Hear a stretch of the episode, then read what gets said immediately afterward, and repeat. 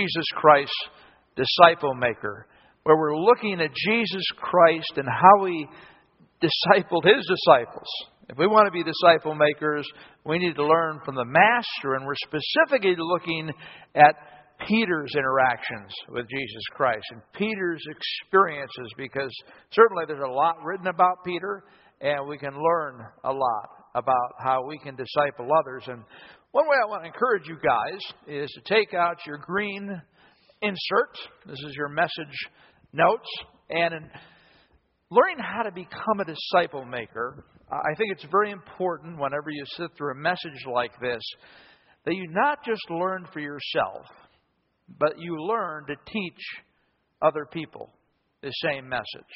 So, this is a challenge for dads out there or single moms is that this week uh, you would sit down uh, with your families and you would uh, go through this story of the Transfiguration. And so, as you listen to this message, take very careful notes because you're going to be teaching it uh, to your kids. Or if you're not married, uh, do this study with a friend.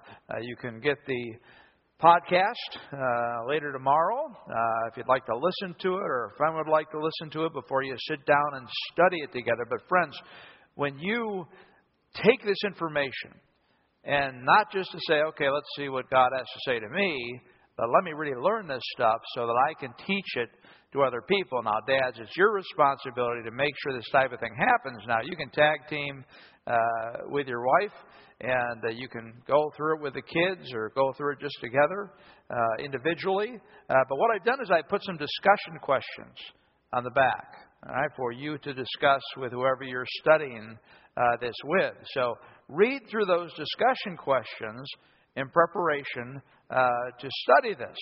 So if you're a young person, you know, get together with a friend and go through this. And uh, I think that it uh, will add a whole new dimension. And that's what we're trying to teach is how we can be disciple makers. So let's take a look at our passage for today. Uh, it starts out in Matthew 16, 27 through 28. Remember, we talked about last week Peter's confession. When Jesus Christ asked, Who do you think I am? Peter spoke on behalf of the disciples, and he said, You are the Christ, the Messiah, the Son of a living God. And that was a wonderful moment in Peter's life, and the disciples, of course, all agreed with him. And then Jesus went on to say, I will build my church. So, very encouraging. But then, as you continue to read Matthew 16, it gets a little bit discouraging because Jesus Christ is saying that he's going to have to go to Jerusalem and die. And Peter speaks up and say, No, no, that's never going to happen. And, and Jesus Christ says, Get behind me, Satan. He never said that to anybody else, okay? But he was being influ- Peter was uh, being influenced by Satan uh, to say something of that nature. Now, Peter just said it out of his own protective uh, feeling for Christ, uh, but Christ said, "No, no, no, don't. I don't want to be hearing that." And so Satan, in some way, was using Peter in that way. And he went on to talk about hardcore discipleship, how you guys are going to have to take up your crosses. When they talked about crosses back in the day, they meant crosses, right? Not the ones that hang around your neck. Uh, you guys are going to have to suffer with me, and ultimately, you're going to have to die with me. Well, isn't that encouraging? okay. I mean, they got a, a, a bright hope for a moment. And then uh, things change. Then in verse 27 says, For the Son of Man is going to come with his angels in glory. This is what we refer to as the second coming. When Jesus Christ comes with his angels to settle everything, to end this world, and to bring judgment upon people. Uh, and then he will pay each person according to what he's done. That's talking about uh, God's judgment. Truly I say to you, there are some standing here who will not taste death until they see the Son of Man coming in his kingdom. Now, that's an interesting statement, isn't it? There are some standing here, some of the disciples, who will not taste death until they see the Son of Man coming in his kingdom. Well, how are they going to be around for the second coming? Well, this is where you need to realize that the chapter designations, the verse designations in Scripture are not inspired. okay? They were put there in order to help us to find our way around. So many times people just stop at the end of chapter 16. Okay, well, that's my chapter for the day. But it's so critical that you move on to chapter 17 because he explains what he means. So, how could it be that some of the disciples would never, that they would see uh, again the Son of Man uh, coming in his kingdom? Well, we read in Matthew 17 1. And after six days, Jesus took him with him, Peter, James, and John, his brother, and led them uh, on a high mountain by themselves. Now, why did he take Peter, James, and John? Well, as we know, uh, that was kind of his inner circle. John was closest to him. Peter and James are very close. They were the first disciples, included with Andrew. When you look at the Garden of Gethsemane, you see Peter, James, and John, and Andrew praying with Jesus. So he brought them as the most intimate disciples, and of course, Peter as a critical leader among the disciples. Also, back in that day, uh, to have a well, to have something testified as true in a trial, you had to two, have two to three witnesses. So that was another reason. You had to two to three witnesses to see what was going to happen. And also, the key reason why he brought them along, and really, I believe the key reason for what we're about to see is to build incredible confidence in their future.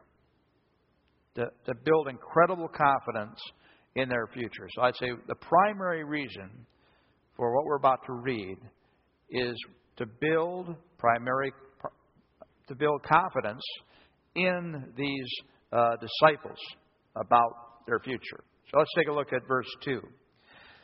And he was transfigured before them, and his face shone like the sun, and his clothes became white as snow.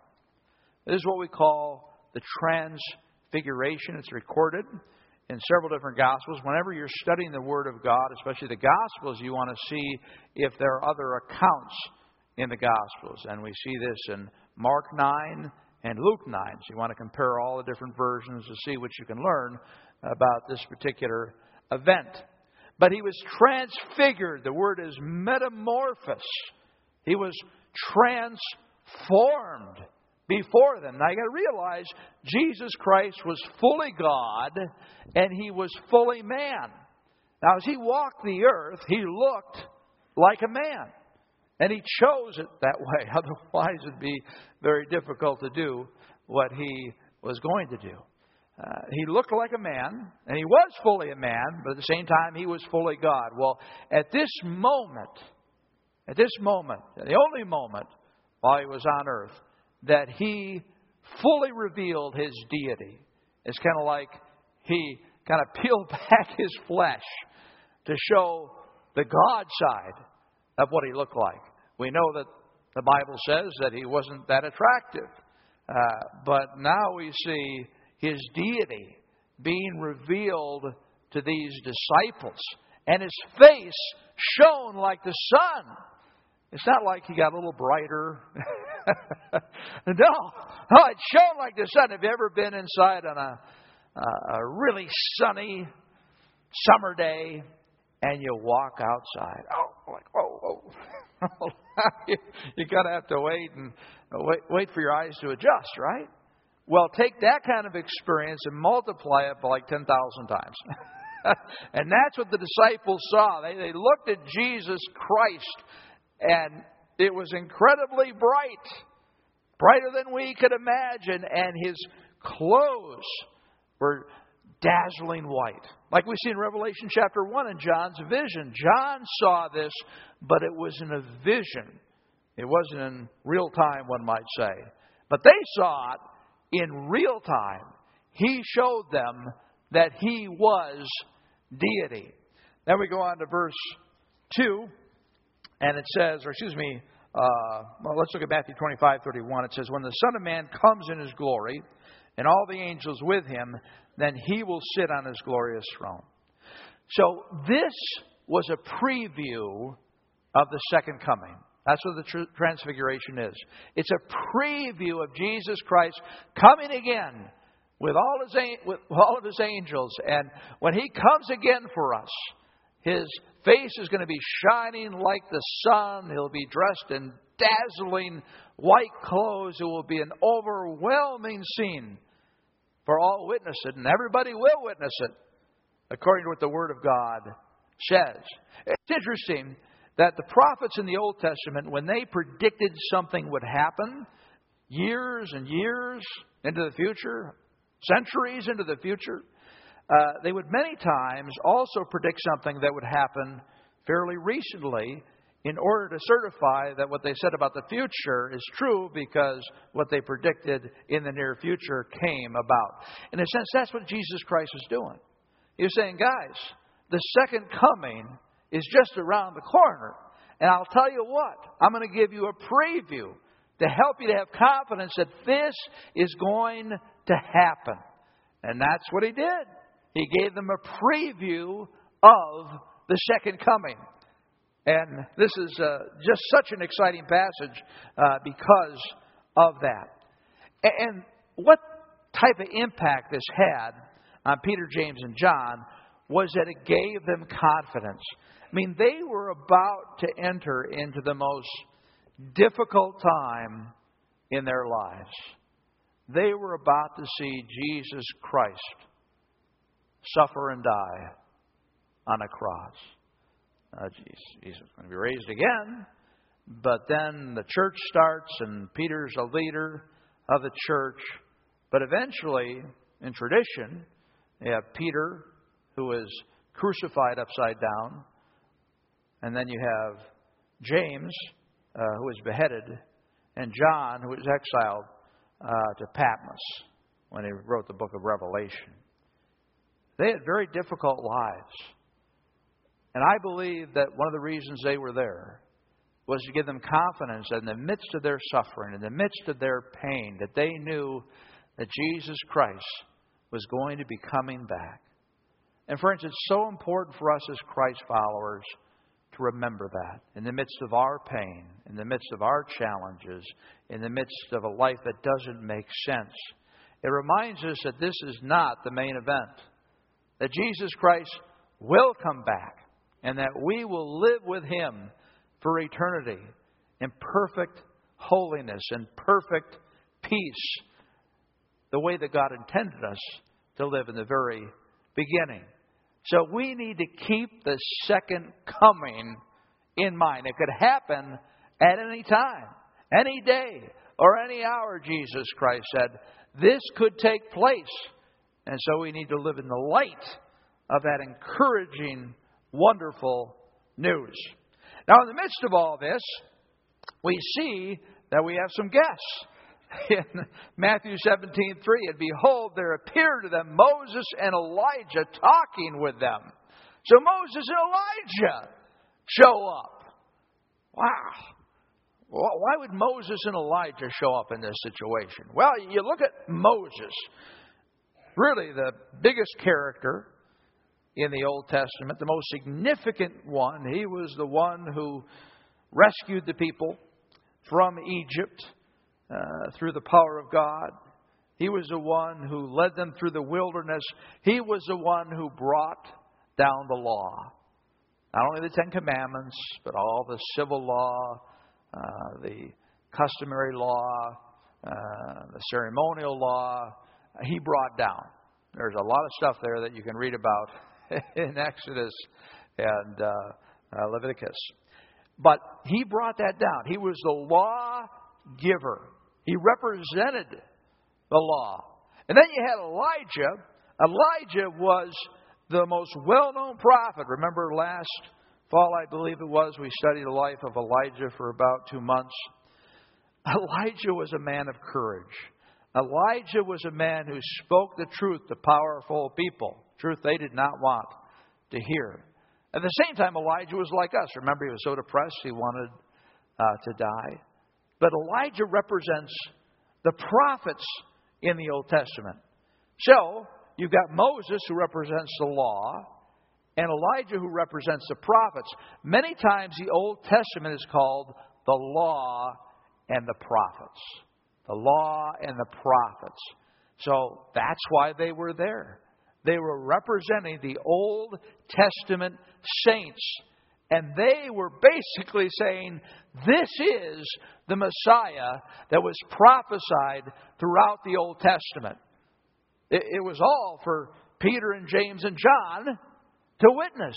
It was for their benefit that the transfiguration took place. And of course, it's for our benefit today as we study it. But primarily for them to say, hey, this is the Messiah. What you said, Peter, is true. And what the disciples believed was true. We are here to prove that, to give our uh, presence to it. it. It's interesting in, in the version that we find in Luke 9:31. Uh, it says that they were, were talking, who appeared in glory. That's Moses and Elijah and spoke of his departure, which he was about to accomplish at Jerusalem. Well, what are they talking about? Departure means exodus. They were talking about Christ's death. Moses and Elijah were there talking about the fact that Jesus Christ was going to die. And this would remind the disciples that now, he's not going to be murdered. Jesus Christ was not murdered. He allowed himself to be killed. He gave his life. Right? It was his choice. And so it was all part of the plan.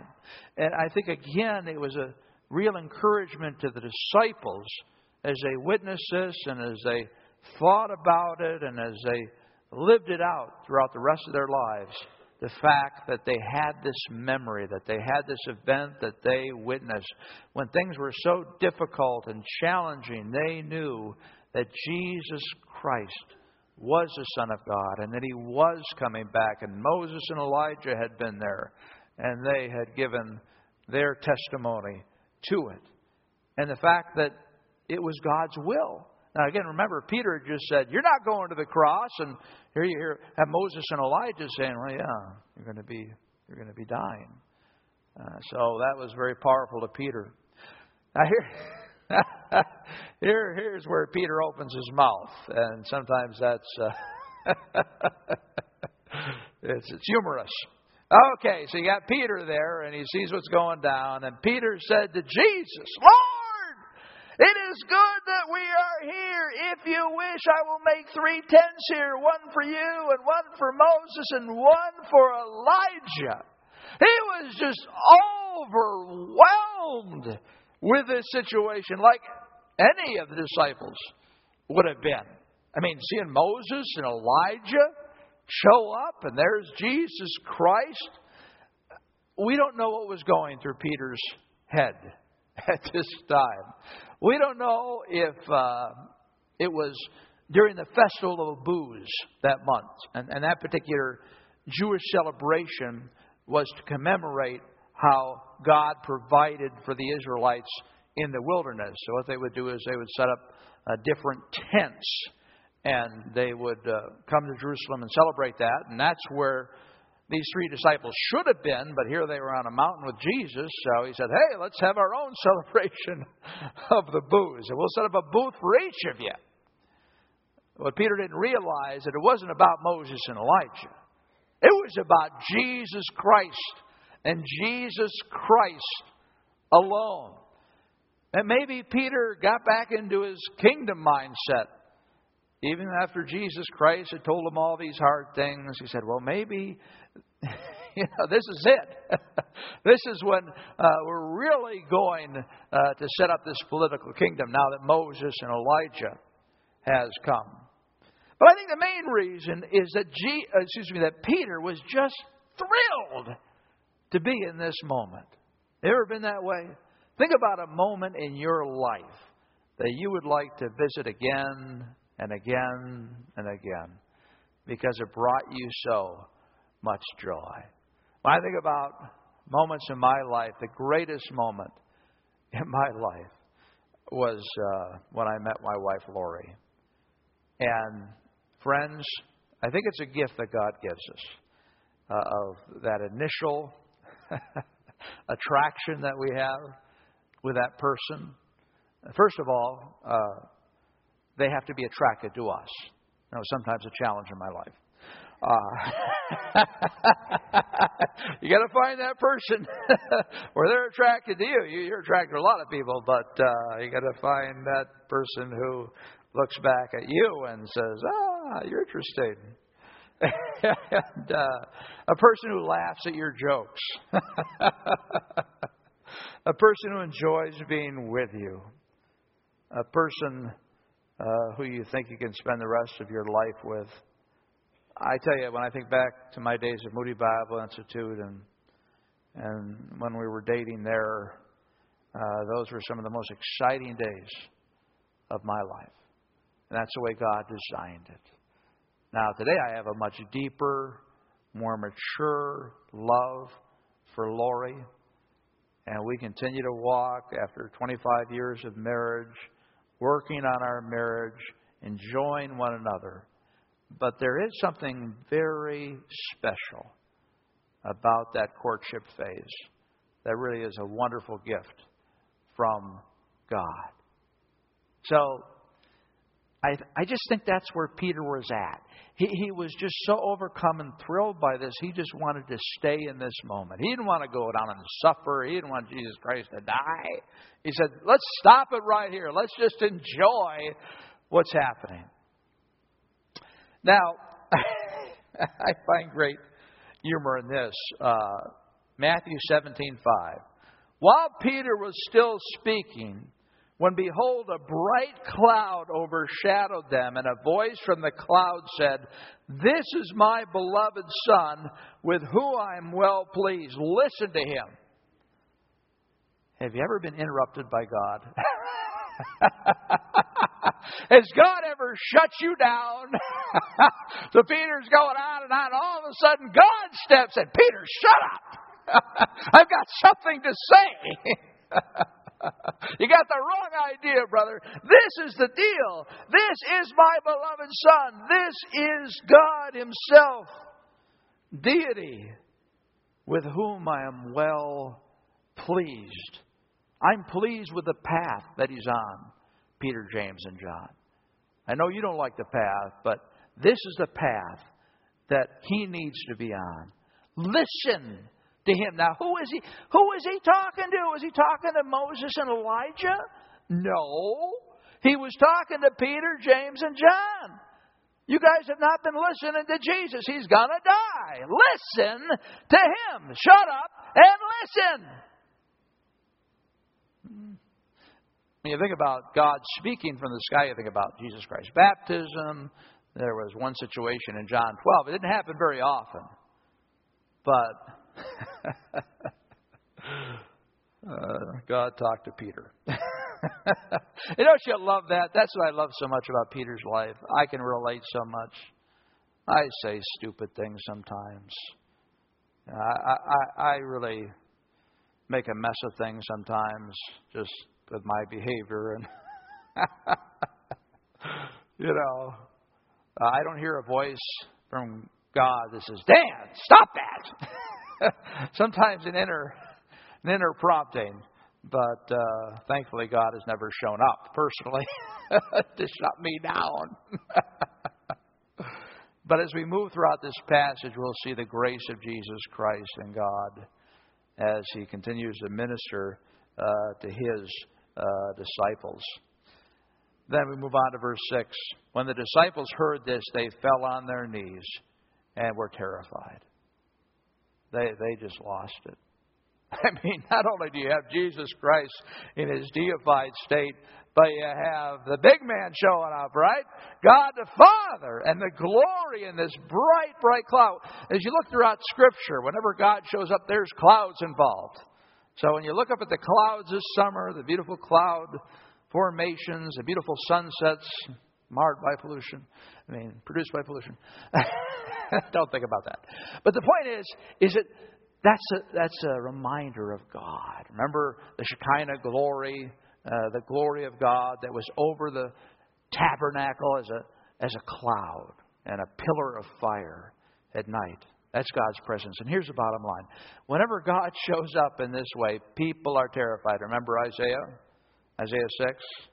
And God appears. And why? Well, because when you're in the presence of God, you feel naked and, and you feel very, very uh, sinful.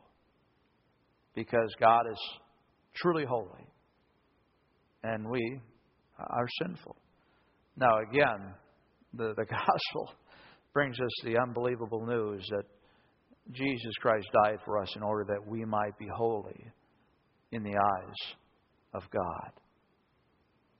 But again, they, in this situation, were very terrified. Then in verse 7, but Jesus came and touched them, saying, Rise and have no fear. And verse 8, and when they lifted up their eyes, they saw no one but Jesus alone. Hmm. Isn't that beautiful? What we see in this passage is the transcendence of God, the transcendence of Jesus Christ, the fact that He is the Almighty, the omnipotent, omniscient, all holy God. They saw that, and that's what, what terrified them the combination of God the Father and God the Son. But at the same time, when the light show was over, and Jesus said, Get up, it's okay. We see the immanence of God, how much He loves and cares for us in the midst of our challenges and struggles. And when I was thinking through this, I was thinking, you know, we need to continue on a daily basis to look for glimpses of God. Because God is there. We just have to look for Him. Remember uh, in, uh, I forget, the 50 day adventure that we used to do many years ago, we, we would go on a God hunt, looking for God. When, when do you glimpse God? I was talking with an individual who became a Christ follower just in the last couple of weeks, and this guy was so jazzed. Oh, man. it was so inspiring. He, was, he said, Oh man, I'm reading the Bible. I can't believe this. My life has changed. He's 61 years old. And uh, he was just filled with the Spirit. And, and I glimpsed God. I got a glimpse of God, of how He works in people's life. And that was such an encouragement to me. Just the weather outside, man. I'm seeing God all over the place. and I, some, some of you see God in the snow. I, I, I see it when it's outside, you know, coming down. Uh, but creation, a lot of people see God in creation when they're out in creation, when they're out skiing, when they're out in the woods, when they're out hiking. That's when they sense God. Uh, or when they're meditating on Scripture, of course. Or, or when God answers a prayer in their life. Uh, there's so many challenging things that happen in our life. It's always important to be looking for God and rejoicing when you see Him in your life and in the life of other people. Because we get those glimpses. And, and the exciting thing is that when we're in heaven, we're going to see Him 100%. And what rejoicing will take place at that point.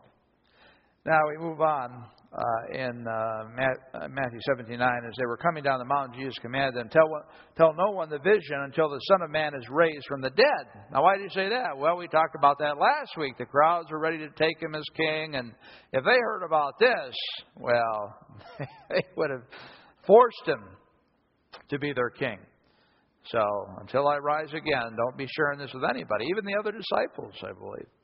Then in verse 10, and the disciples asked him, Then why do the scribes say the first Elijah might come? So, I mean, Elijah showed up here. Uh, so, what's the deal with that?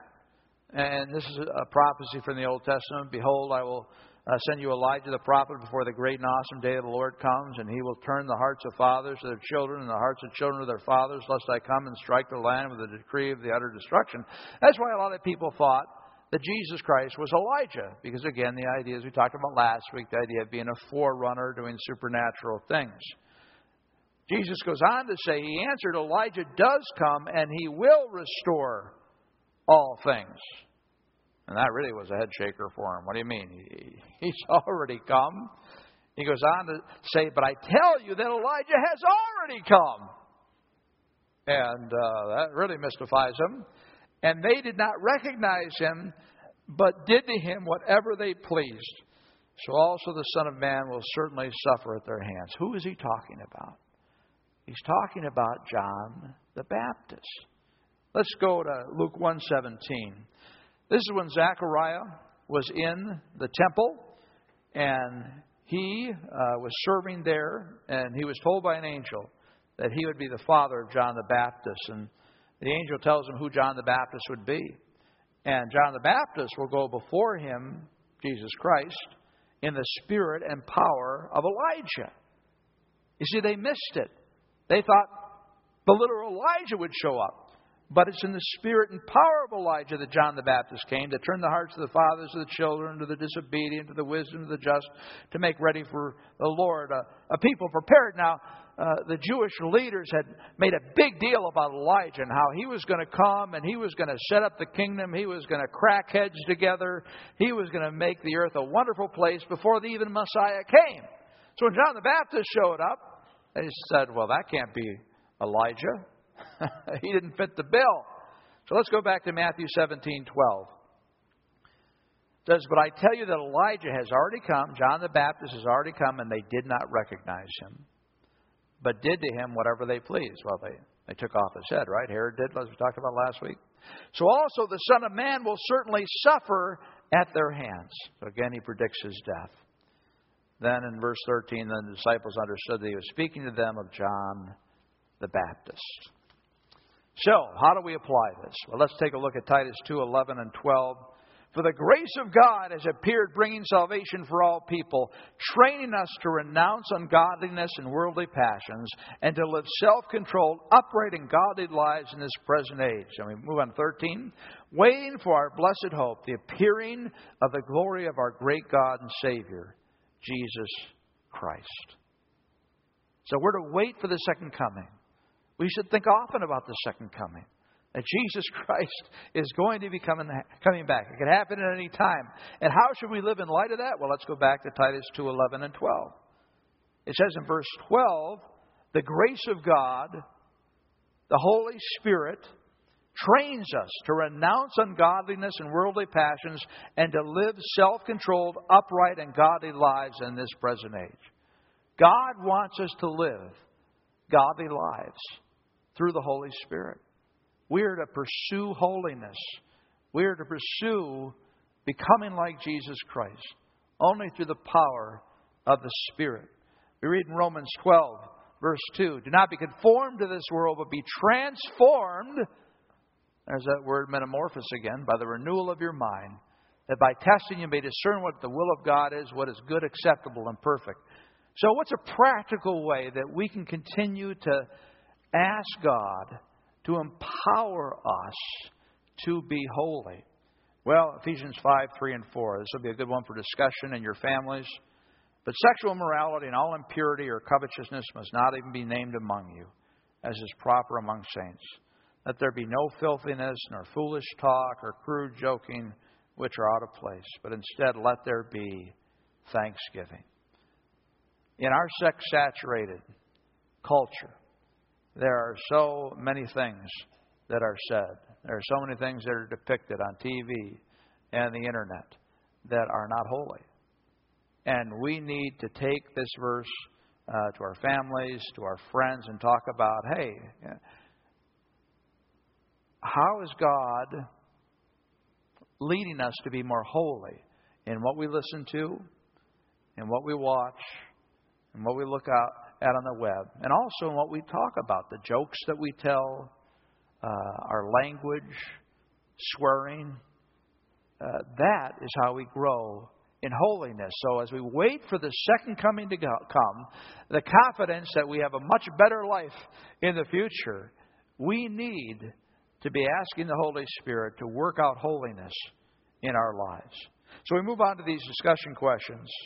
Uh, again, this is what you would do: is you sit down with a friend or sit down with a family uh, after you've gone through the passage, and I hope you've taken careful notes so you can uh, explain this. Uh, describe what happened to Jesus at the Transfiguration. What was the purpose of the transfiguration? Where do you see glimpses of God in your daily life? Uh, how should we live in the light of the second coming? Why were Elijah and Moses there? Why did John the Baptist come up in this, their discussion? And what are the practical ways we can renew our minds? Let's pray together. Lord, thank you for this very powerful and life impacting passage, reminding us that we always need to keep our eyes on you. We need to dwell upon you and celebrate you. And then at the same time, we need to be anticipating that you'll be coming again. And that gives us hope in the midst of the daily tribulations that we experience. And Lord, I pray that we would desire to be holy. And we can't do that on our own. It's only because of who we are in Jesus Christ and the Holy Spirit that gives us the strength. But I pray that we would seek holiness to please you. In Christ's name, amen. Yeah, have ushers come forward.